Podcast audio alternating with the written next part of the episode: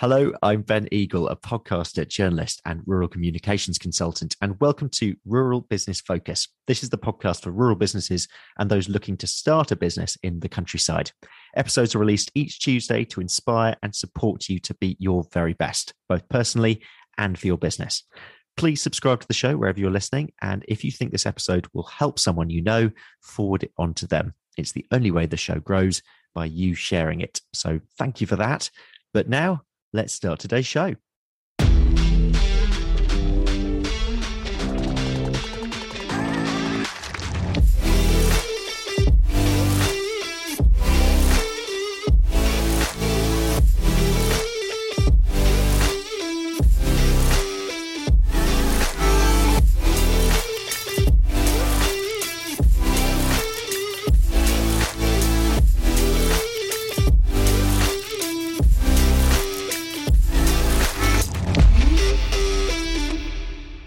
Hello, everyone, and welcome to episode 51 of Rural Business Focus. Now, do you know what a fractional CFO does? No, I, am guessing you probably don't. Well, today we're meeting one. Joey de Wit is a former banker who now runs his own business, Perennial CFO, which provides all the services that a chief financial officer would provide you with, but on a part time basis. And Joey is focused on supporting agricultural businesses, which is really useful for this podcast. Um, so, from financial health to cash flow and financial strategy, the CFO can be an important part of a business team, depending on the business and where you're at in your business journey. Joey has a family farming background himself in the Netherlands, but it has been numbers that has really driven him throughout his career. Joey, Welcome to the podcast. Thank you for doing this. We've been talking about it for a little while, so it's good to be recording it finally. How's your week going? You've you've just been to Italy. Yes, thank you, Ben. I'm very well. Um, yes, just came back from a, a short holiday to Italy. Had some time to relax, and now I'm feeling uh, nice and fresh again to to kickstart the start of my own business. Yeah, it is important. It's important to take that time off. Uh, let's let's dive straight in and just give give the listeners a bit of an idea of your background first of all, because you have this interesting mix between uh, the numbers, the banking side, uh, but also you have that agricultural um, family background as well. Yeah, exactly. So as you said, and as you can probably hear, I'm I'm Dutch. So I grew up in the Netherlands uh, and in a place that's pretty much as as rural as it can get uh, in a yeah. family of tulip growers. Uh, so your listeners might be familiar uh, with our tulips because for some time we delivered to Tesco. So if anyone ever bought some some tulips here, they might have come from from my family. But then I guess my upbringing was sort of similar to a lot of people that grow up in the countryside, and that is that when you're when you're there, you're kind of attracted to the city, to the shiny buildings, to the suits, to everything you see on TV. Um, and so while growing up was just all all good, no complaints there. I was looking like, what do I want to do? Do I want to stay here? Do I want to go to the city? Uh, and I kind of just went through a couple of years of, of figuring things out. So I, I tried all sorts of different things. Uh, I worked in a, a, print shop for some time, uh, worked in a retailer, worked for a startup, worked in for a private bank, uh, and all while trying to get my studies done. So I did my bachelor's in IT and then I did my master's in finance. Uh, and sort of during that time, it was like you said, always focused on the numbers and always focused on on business. So I really had this entrepreneurial upbringing with my family and just always trying new new things, trying new ideas, and just seeing where I I fit in and and where my strengths really aligned with what is out there and, and like the the opportunities that I could pursue. Um, and so at that time, when I was finishing my my master's in finance, uh, that's when I met my my now wife, uh, who is originally from uh, from London, and she studied economics in Amsterdam. And so we we graduated at the same time. And at that point in time, I was still uh, headstrong that I wanted to go into finance, into the banks, wear a nice suit, and all of that, all of all of these things. Um, and so that's when we decided to to go back to London together and start our careers there. Uh, and that's sort of how my background ties both the the rural and agricultural side and then the, the banking side together. Fantastic. And, and tell us a little bit about the business and, and how you came towards the idea, I suppose, but why your why for why you took the leap um, to go it alone. Yeah, so I think this uh, to maybe take one quick step back to my time here in banking because that's really what what led me to transition into now my own my own role. So when I moved to, to London, I started out in the bank as a credit analyst. Uh, and this is really where I got sort of the confidence to go out on my own because as a credit analyst, which in short is the credit analyst, you really look at how to analyze a company, where are the risks, uh, and it sort of teaches you to to understand what a healthy business looks like that the bank is comfortable lending money to. And then so during this time, my own family they had some some uh, run-ins with their own bank, especially during COVID when things weren't going as smooth as as you'd like. Uh, and then at that point, they asked me now with my new experience and background in banking to like, hey Joey, can you maybe look at our situation a little bit, see if we're yeah. doing anything wrong? Can you maybe help us here? Uh, and then when I started doing that, putting my my new experiences to use, that's really when I found that like, okay, there's there's a lot here uh, then I started speaking with other businesses like my family and also here in the UK. Uh, and that's sort of how it all came together, where it's like, okay, I now learned a new skill set and I clearly see there is there is a need for this, uh, and especially on a pre- uh, part-time or fractional level. Yeah. And so that's sort of how I entered the leap or like I got the confidence to take this this leap of faith and start my own my own business. Yeah, because I, uh, I, I like the way that you put it actually as as a well a fractional chief financial officer because mm. um, it's probably not a role that many unless you're unless you're a big business a lot of uh, agricultural businesses would think of but at the same time you can see uh, that practical application of that knowledge within the business Exactly. And I think you're kind of hitting the nail on the head there. What I'm experiencing now is when I'm speaking with a lot of the, the businesses, both here in the UK and in the Netherlands, what I hear back initially is like, oh, we already work with an advisor. Or a lot of businesses, they had some some bad experiences with advisors where they they sort of were promised the world, but then in reality, what a lot of advisors do is more or less just send a report with their numbers they maybe even do the bookkeeping and send them like the management reports. And that's sort of it.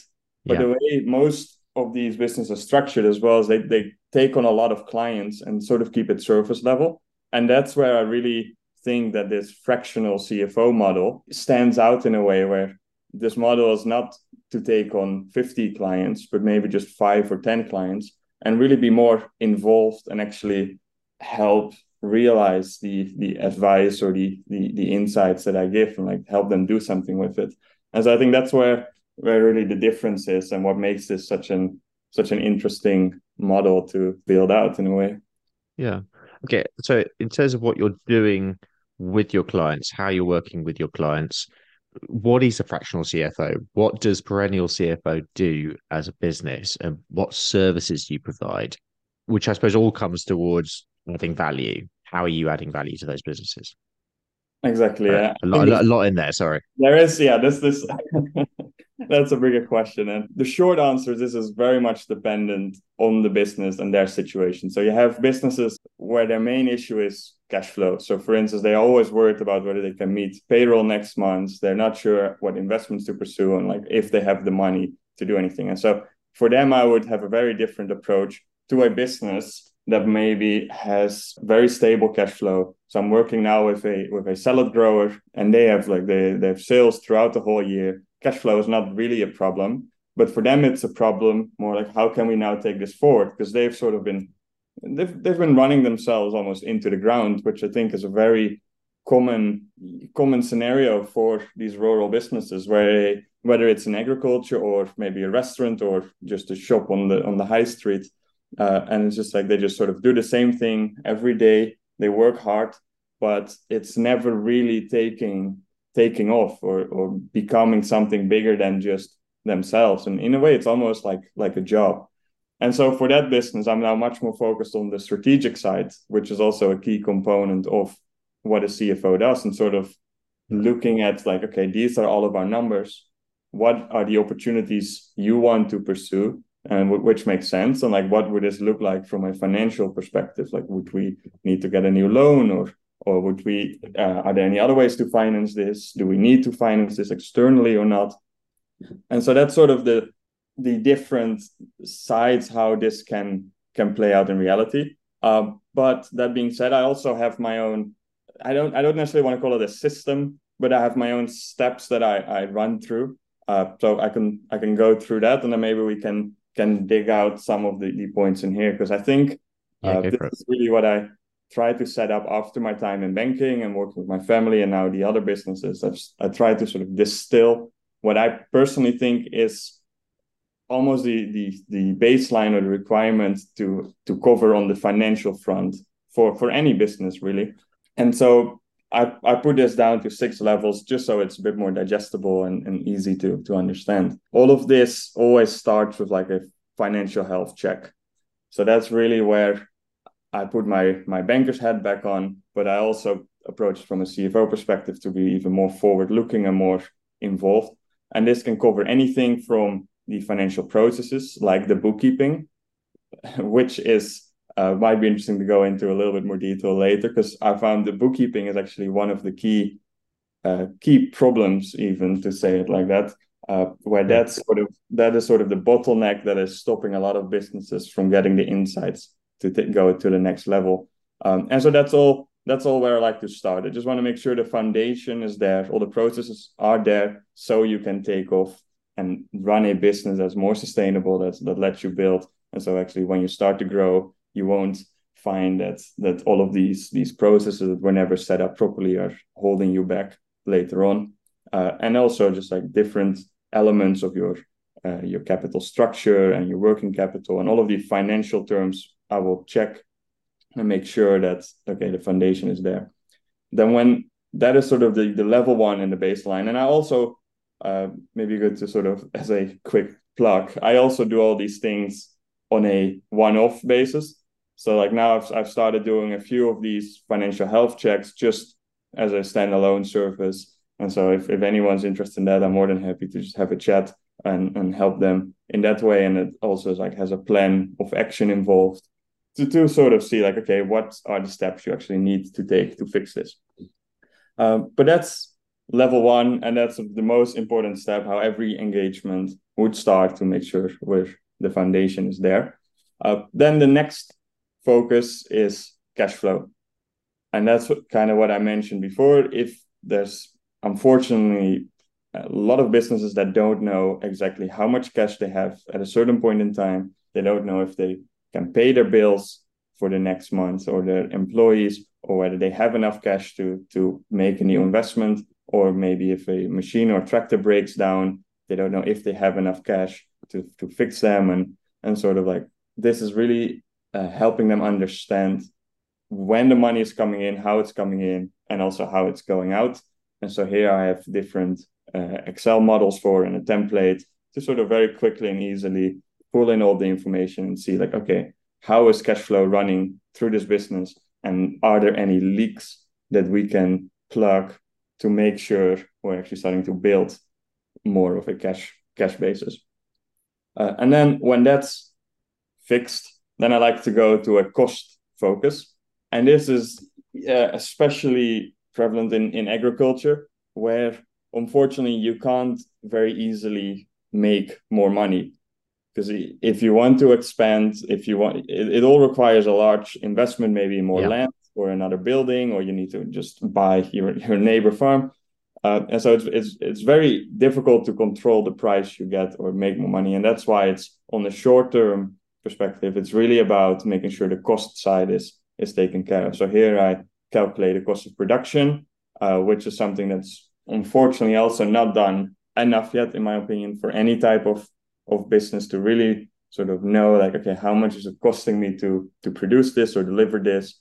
And then you, just having that information can give so much clarity when you need to make decisions. So should i continue with this product line or or if you're selling on the on the markets like now the price has dropped am i am i now uh, operating at a loss and so that's the, the third level is really making sure the, the cost side is is done and I think there's a lot a lot to be gained just from from doing that, both in learning how your business really works and like where you're putting your time and how much is costing you, uh, how much is this costing you, uh, and just to to help your decision making.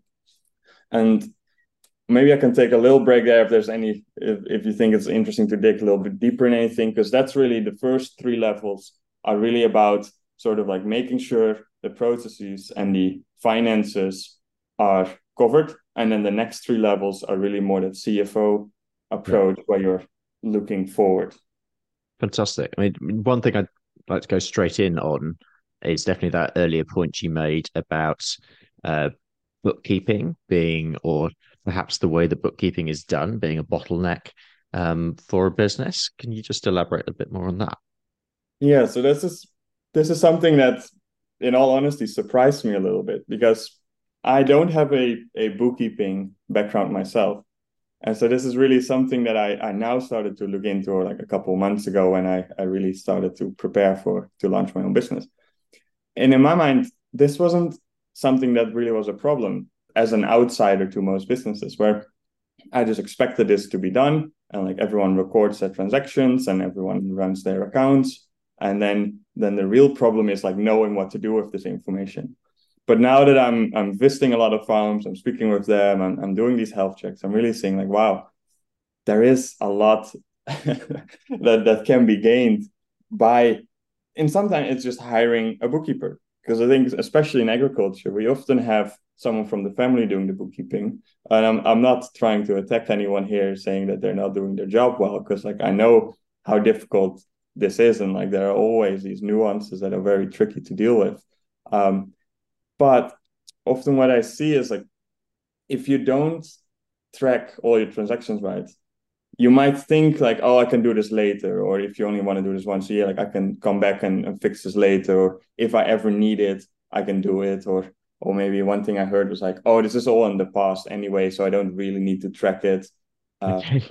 But then what you get is like maybe if you ever want to sell your business, there's no good information. If you ever want to get a bank loan, there's no good information. And even if you just want to calculate your cost of production, if you don't know what you've like what you're spending money on, if you're not taking the time to track this, that that will just you won't have any information to to make any decisions from.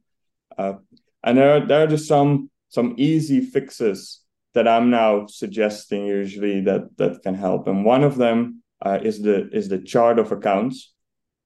And I think that's for for most people, myself including, before I, I started looking into this, was a completely unfamiliar term.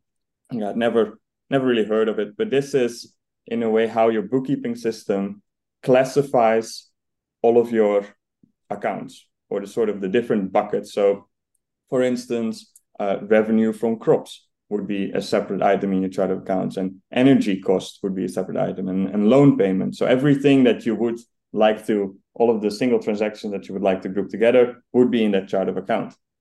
And so the, the issue what I'm I'm now seeing is that uh, because a lot of the bookkeeping systems they give a default or just a standard chart of accounts, and most just accept this and they start using this and just sort of try and group transactions that aren't really uh, for for instance if you have a specific bill for your gas but maybe that's just all grouped together in operating cost, or maybe yeah. it's or even just in in just a wider energy cost instead of a separate gas expense.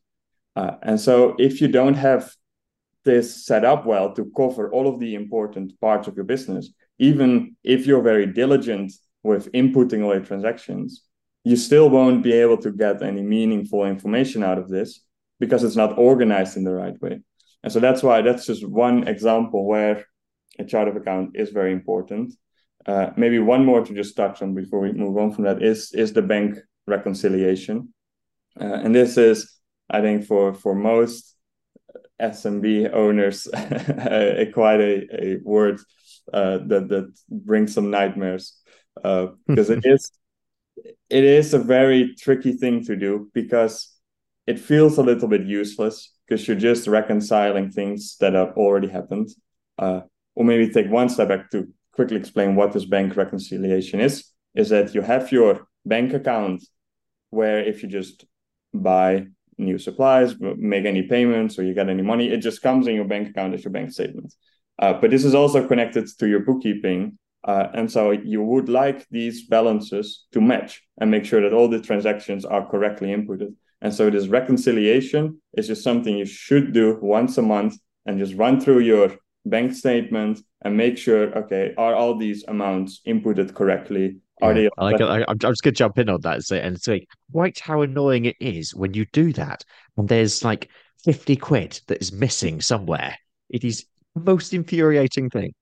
Exactly, and I think that touches on a, a, a wider issue with finance as well. That like you can watch a YouTube video on how to do bank reconciliation, and everything works perfectly. Yeah. But then when you have to do it, then you think, okay, I'm now I'm now going to do this for my own business, and then all of a sudden, fifty pound missed this or or something is always different, and so it is a bit of a a bit of a hassle. Uh, but I'll just give one example why this is so important, and this was from a, a company I work with. This was a larger company, uh, and they were very diligent with the bookkeeping, but they never did any reconciliations. So it was just not something they, they saw the value in.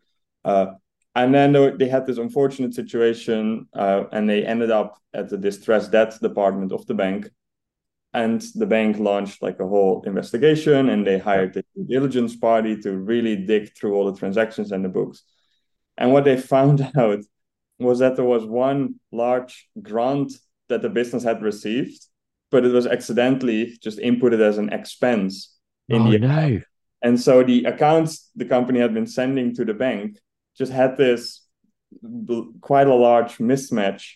And so it actually looked like they had lost money or they had paid a large expense while it was actually ah. everyone was just sitting in their bank account. And so in the report from the due diligence party, it, it just said like, please do bank reconciliations because this would have been ex- like you would have spotted this immediately and uh, likely this whole whole situation the situation with the distress that was would not have been avoided because there were some other issues going on but this was another point that made it look extra bad and they lost some of their reputation with the bank and they became mm-hmm. under more scrutiny and and so it's like it's it's these small things that can really add up and if you ever again want to sell your business or if you want to to do some calculations and and if you're not working with correct information you'll just hurt yourself and it become can become very very expensive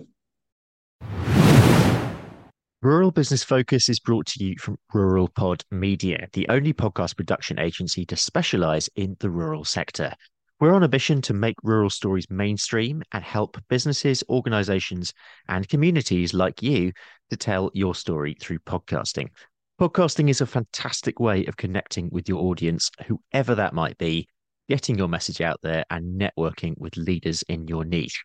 RuralPod Media can help you by launching your new podcast or helping you with the technical side. We also provide podcast training and an audit service if you already have a podcast, but you're not sure where to take it to next. For more information or to book a call, visit ruralpodmedia.co.uk. That's ruralpodmedia.co.uk. Just just broadening this out, and, and you've named certainly uh, some of the key benefits there on the um, I suppose on the shop floor uh, side, let's say the basic good practice that we should all be doing well. But let's take that to another level. And in mm. terms of actually, I suppose, the sense of understanding your numbers, what are the benefits of that and, and why it's so important to know that? I'm talking on a broad level here. Yeah the number one reason, and I'm going to, to quote here a statistic that's been overused in the uh, financial advisor community, but that is that countless of studies they keep finding that the number one reason that businesses go bankrupt or they fail is just a poor management of their cash flow. So all the examples I mentioned before, uh, not knowing if you have any money to pay your bills and, and all of these, these things I mentioned. And so that's really in my opinion, like the number one reason to know your numbers so that you actually know if a machine breaks, will you go out of business? Or if a supplier is not going to pay you this month, will you go out of business? And it really comes down to sort of a scenario analysis or sensitivity testing. And so if you know your numbers, you can adapt so much quicker to anything that happens if if with with Russia and Ukraine, if all the, the commodity prices could change, like if you know your numbers, you can at least sort of see for yourself, okay, if energy prices stay elevated like this for for four more months, what will happen? Do I need to make any immediate changes? But if you you never look at your numbers and you're sort of just working in the business all the time, you, you you'll in a way become a a victim to to the uncertainty that's out there. And so like mm. just knowing your numbers is not going to change any of these these aspects like the volatile markets and and like there will always be uncertainty but it's like if you know your numbers you can just at least know how to adapt to things and you can make sure that you're actually moving forward and not just doing the same sort of same thing every day and like because numbers are just the way to track your progress. Yeah and, and part of this isn't it? It's just it's putting putting that model in place in the beginning. So if you have a good forecasting model, if, if you have just have if you're just looking at cash flow forecasting, for example, and I'm quite sad like this because I actually quite I quite enjoy sort of forecasting 12 months ahead, 24 months ahead, sort of mm-hmm. doing different situation different situations. If I if, if mm-hmm. this if this client comes in, if, if I lose this client, etc. etc. which is all about sort of balancing that risk. But mm-hmm. in terms of how much work there is in um, in putting those models together. Obviously, you can have you can get someone like yourself um, to put all this together.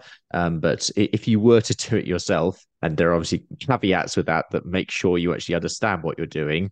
I mean, me with my my very basic financial knowledge, I can I can go to a certain extent. But if you want to go to that next level um, to understand your numbers on, on that on that biggest biggest stage, what are those kinds of things that you'll then be doing, like beyond a basic cash flow forecast? Uh, maybe this is this is good to continue with the sort of the the levels I was describing yeah, because that, that kind of that answers that exact question. So I need after you as you described here when you have sort of the basics done and you're doing sort of your cash flow you kind of have that under control then I need my my fourth step is really focused on strategy. And so one big part of this is setting KPIs and the other element of this is more finding like a sort of a business model. So I personally use the the, the Amazon business flywheel, which I, I, I talk about a little bit more more later in your final question maybe. Uh, okay. But it's like it's sort of finding a way to sort of build momentum.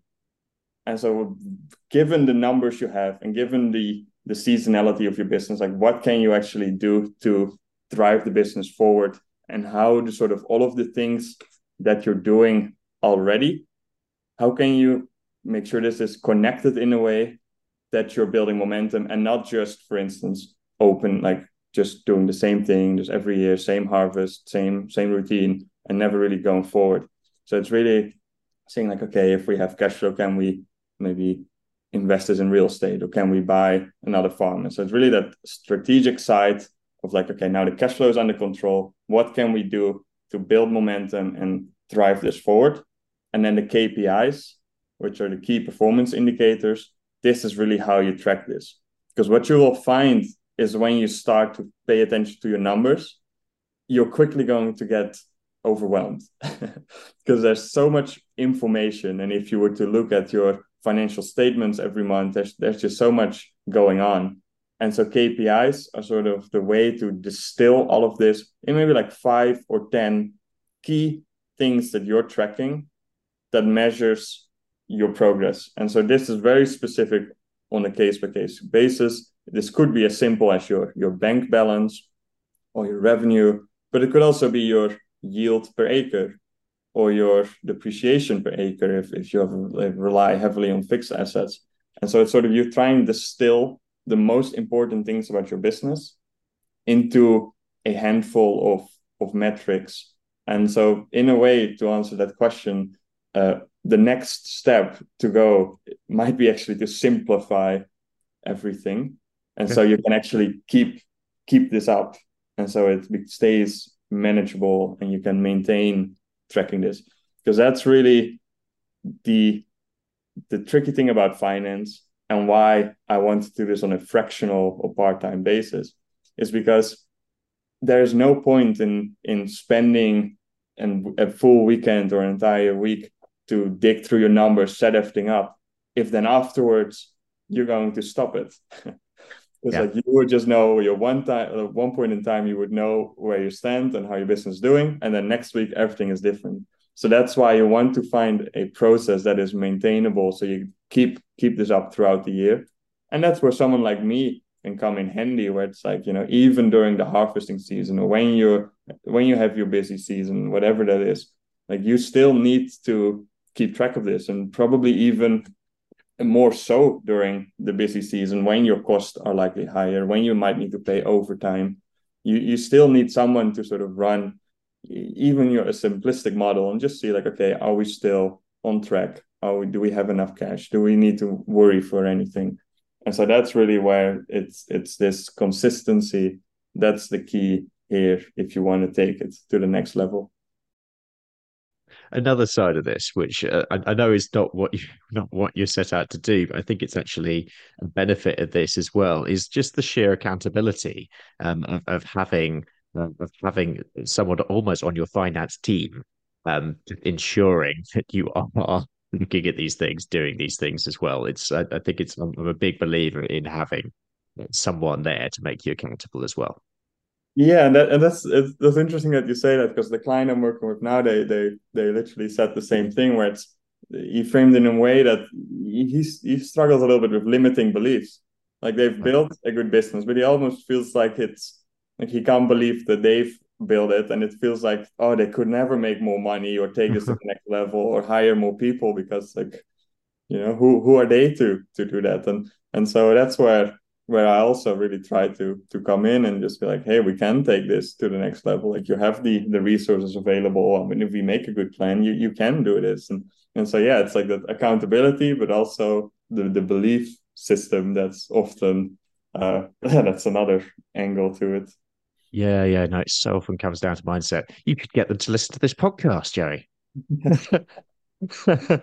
um, let's just go back to forecasting um, for a bit, and, and this could depend on what you're forecasting, I suppose. But how far ahead, and again, this is going to be a case by case in many, many cases as well, but how far ahead do you think it's useful to forecast? And how far ahead is it possible to forecast as well, I suppose, with mm. businesses? Yeah, that's a that's a good question. So I like to always maintain two different models. One is sort of the standard in the fractional CFO space or like is to run a business is the 13 week cash flow model. And so this is probably much shorter than most expect when you look at these models from a couple of years long. But it's actually found like 13 weeks. That is usually a good amount of time that where you can actually have some predictability on your cash flow. And so if you you can sort of predict like when what bills are coming up, if you need to replace machinery, uh, and like if you go longer than that, you already start to lose the this the specificity and, and the actual insights to make day-to-day decisions. Uh, but then of course you also want to you think bigger. And so that's why i think at least the one year just a 12 month forecast is is very useful to have because it's sort of sets a nice target to to work towards. And of course because it covers all four seasons uh, that's usually how you at least capture the the full production cycle of an agricultural business. Uh, where, for instance, in tulips, like my family, our production cycles slightly longer than 12 months actually, uh, and we only have revenue coming in, in in four months of the year. And so, doing a 13 week model for them isn't very useful because you just have weeks where nothing is is happening in a, in a way like there's no revenue it's just some cost uh, and then only four months where everything's happening and so that's why you try and adjust it for that uh, and so that's how I would say, like, okay, at first you have a shorter model to really make your day-to-day decisions. Then you have your one year slash one operating cycle model to sort of see your and like how every year you can make sure you're improving and you can track like what is the the whole the whole process of delivering and growing my product.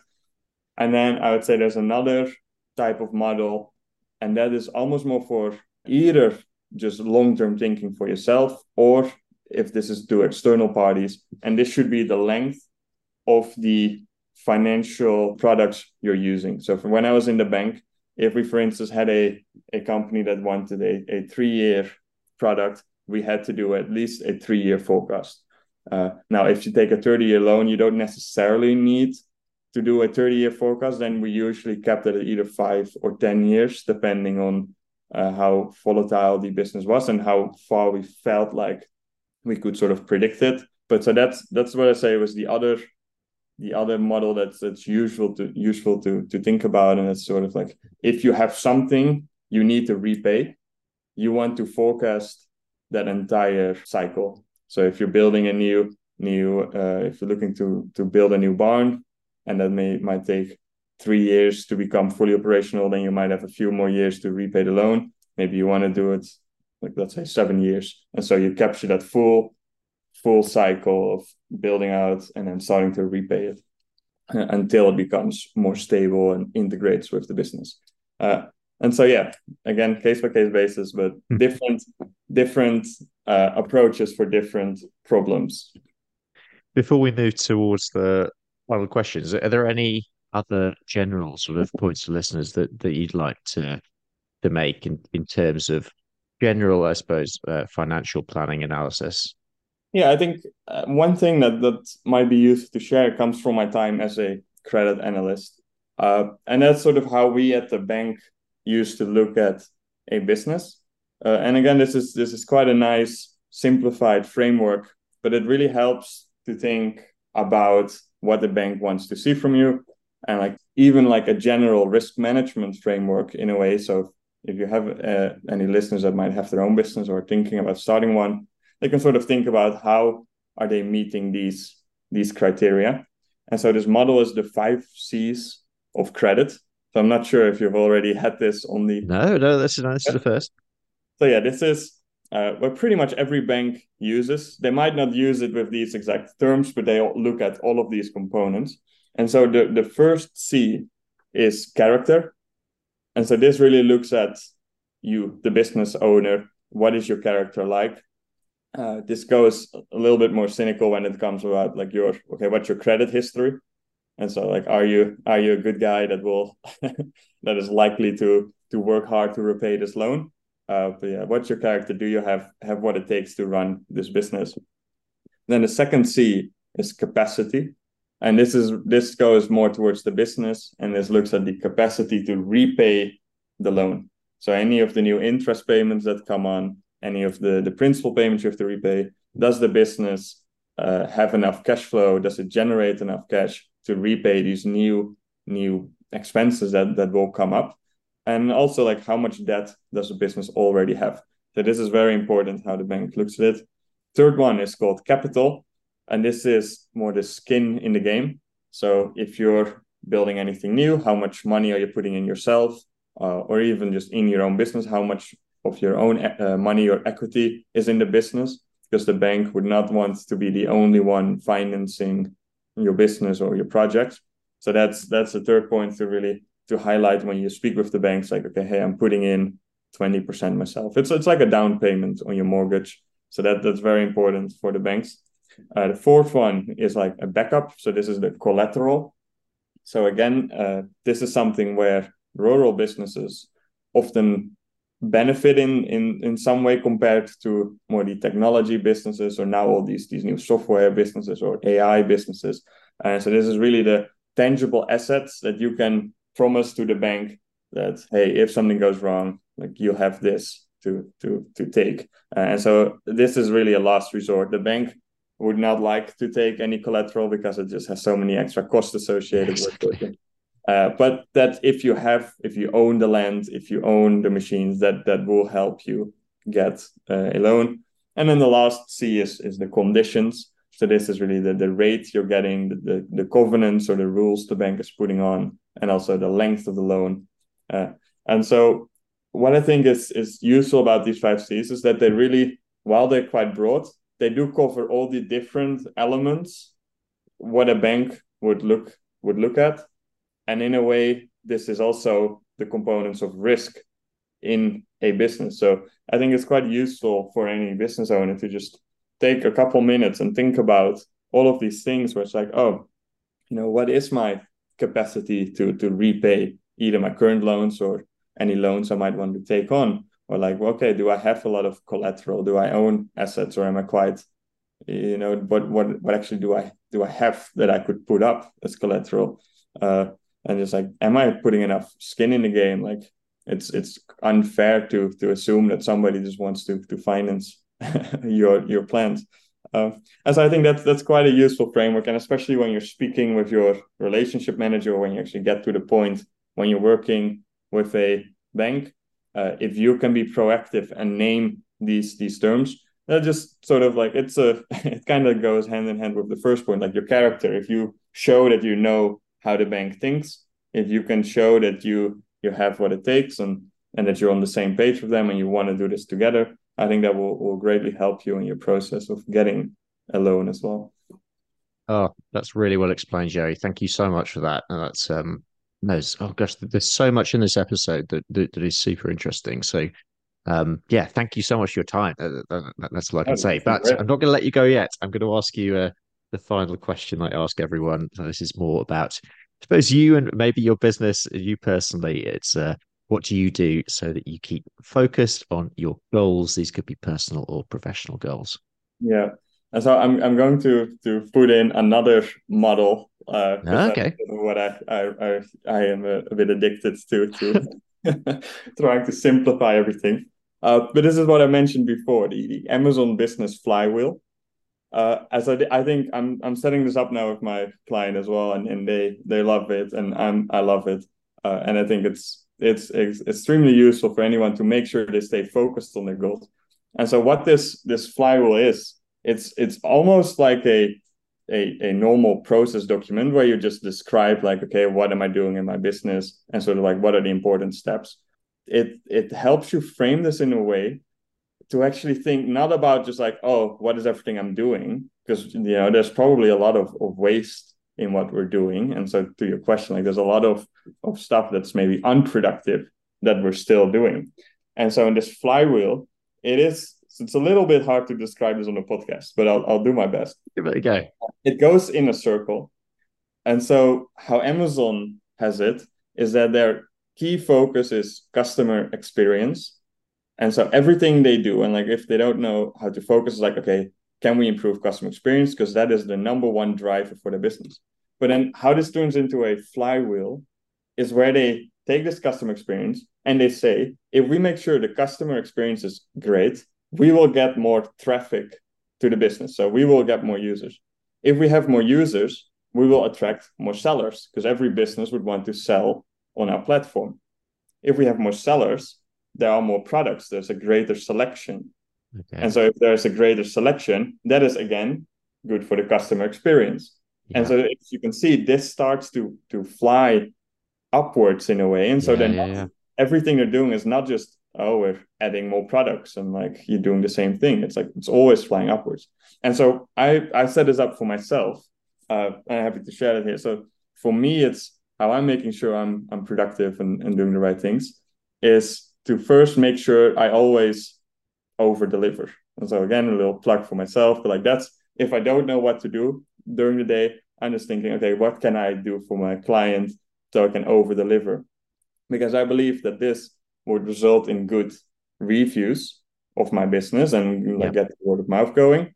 And that also gives me better content to write about on social media which is something I'm, I'm trying to grow as well. And so, like, if I do good work, if people are happy, if I have interesting experiences, I can put it on social media, which will help others. And so it will grow my social media account. If I have a lot of social media uh, followers, this will feed into my my sales funnel in a way, or like how we came to this this uh, podcast episode. It comes from social media, and so that sort of feeds into my my funnel. And so if I have a very good funnel, this again ha- gives me more clients to over deliver to. And then from a, a business perspective, if I keep doing this, I will be able to become one more efficient, but also yeah. increase my prices and work on on bigger with bigger clients. And so that's how my flywheel flies upwards. And so if I'm have if I'm thinking about things like, oh, should I do this or that? Like what what should I prioritize today? I can now just quickly pull up my flywheel and sort of see like, okay, does this let me over deliver? Or is this interesting content? Or is my funnel optimized? And so it just helped me in a way to, to figure out what is really important. Uh, and so every business is completely unique. Uh, for my client now, they're a, a small scale salad grower. And so for them, it's really quality is the key focus. But for my family, it's more efficiency. And so I see everyone has a very different flywheel. But if you take the time to think about this, then you can actually start to prioritize what is the work that makes sure this momentum is driving me forward. And so yeah, that, that's just another funny business model that I, I really like. Because uh, yeah, it's sometimes there it's uh, it can feel just like uh, I don't get the word. It's just like feeling like you're productive in a way, while it's not yeah. really. But with this, this is one that I actually feel like no, this is this is worth worth the time to set up. Uh, and so yeah, that's that's how I keep focused.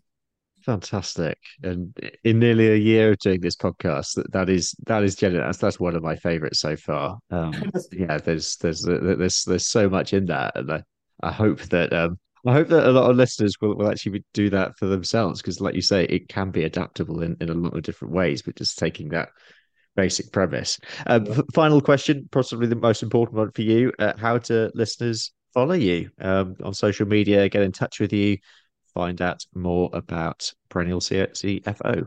Yeah, thank you. So uh, as I said, I'm I'm active on social media, mainly on Twitter, uh, just at Joey de Wit underscore. Uh, also, I'm on LinkedIn, just Joey de Wit. Uh, or you can send me an email to joey at perennialcfo.com. Uh, or last one, my website is just perennialcfo.com. Perfect. Well, thank you so much for coming on today. Um, like I say, lots in today's episode. Um, listeners might have to scroll back um, to, to, to see certain bits. Finally, that's that's when that's when that's when all these time codes come in. I spend ages each week going through and doing all the time codes, but today I think that's going to be particularly useful. So, listeners, if there is a particular section that you want to go back to, check out the time codes in the show notes. Uh, that's it for today. Um, huge thanks to my guest today, Joey de Wit. Uh, thank you for listening. Um, as usual, I'd love to hear your thoughts on today's episode. Contact us on Twitter at ruralbf underscore pod or on Instagram at business focus. Um, check out the show notes for more information. Uh, next time, um, we're talking about the benefits of mentoring, and I'll be joined by a mentor and a mentee, um, Millie Fife, who's been on the show several times before, and her mentor, Claire Fahy. Uh, for now, though, I'll leave you in the way that I leave you every episode. Try to do one thing this week that helps you progress and one thing that helps someone else. Keep focused, and I will see you next time.